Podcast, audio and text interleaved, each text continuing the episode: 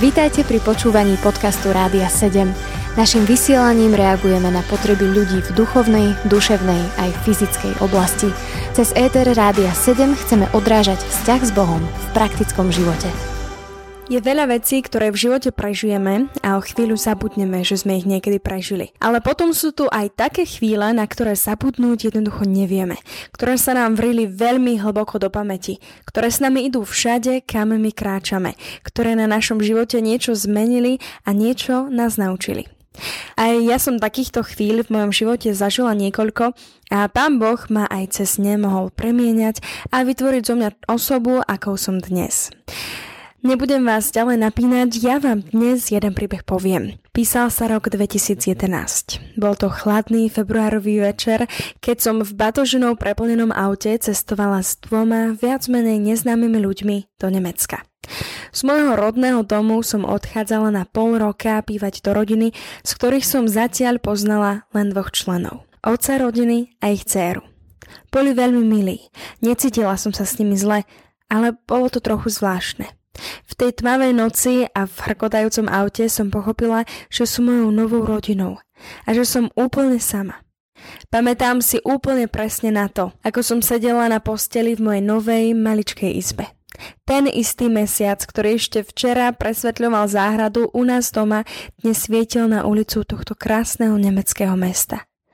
Dodalo mi to sily. Vedela som, že môj boh neostal doma, ale je so mnou kamkoľvek idem. Prstami som rozopla zips na mojom starostlivo zabalenom kufri. Nebol veľmi veľký. Nechcela som si brať veľa veci, aby náhodou neboli pre Nemecko veľmi staromódne. Plánovala som si kúpiť niečo nové, kým predstúpim pred mojich nových spolužiakov v novej škole.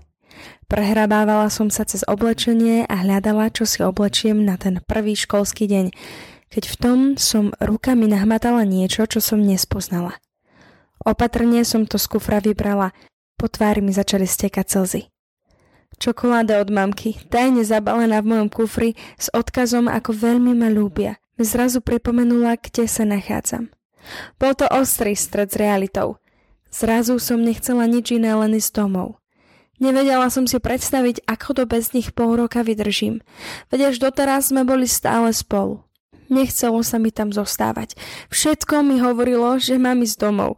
Moje znalosti Nemčiny, moja túžba byť doma s rodinou, fakt, že za dverami mojej izby je 5 člena rodina, ktorú nepoznám, ale s ktorou už bývam a dlho budem a najhoršie nemecké učebnice matiky a biológie, ktoré na mňa hľadeli zo stola.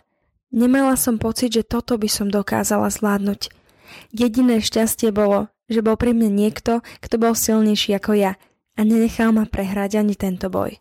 Môj nebeský otec ma viedol veľmi jasne. Vedela som, že buď sa vzdám, alebo sa spolahnem na môjho Boha, ostanem a z času, ktorý mám pred sebou, vyťažím čo najviac. Som veľmi vďačná, že som v ten večer nikam neodišla. Pán Boh ma cez môj čas v Nemecku veľa naučil. Už viem, že sa nikdy nemám vzdávať, lebo môj pán ma nikdy neopustí. A nielen mňa Pán Boh sprevádza a učí, ale verím, že aj vás. Určite aj vy, milí poslucháči Radia 7, máte mnoho príbehov, ktoré vás niečo naučili. Podelte sa s nami o ne. Napíšte mi ich na adresu radio7 zavinač radio7.sk a my si ich spoločne takto príjemne v sobotu prečítame. Takže ešte raz teším sa na vaše príbehy z každodenného života na e-mailovej adrese radio7 zavinač radio7.sk. Počúvali ste podcast Rádia 7. Informácie o možnostiach podpory našej služby nájdete na radio7.sk.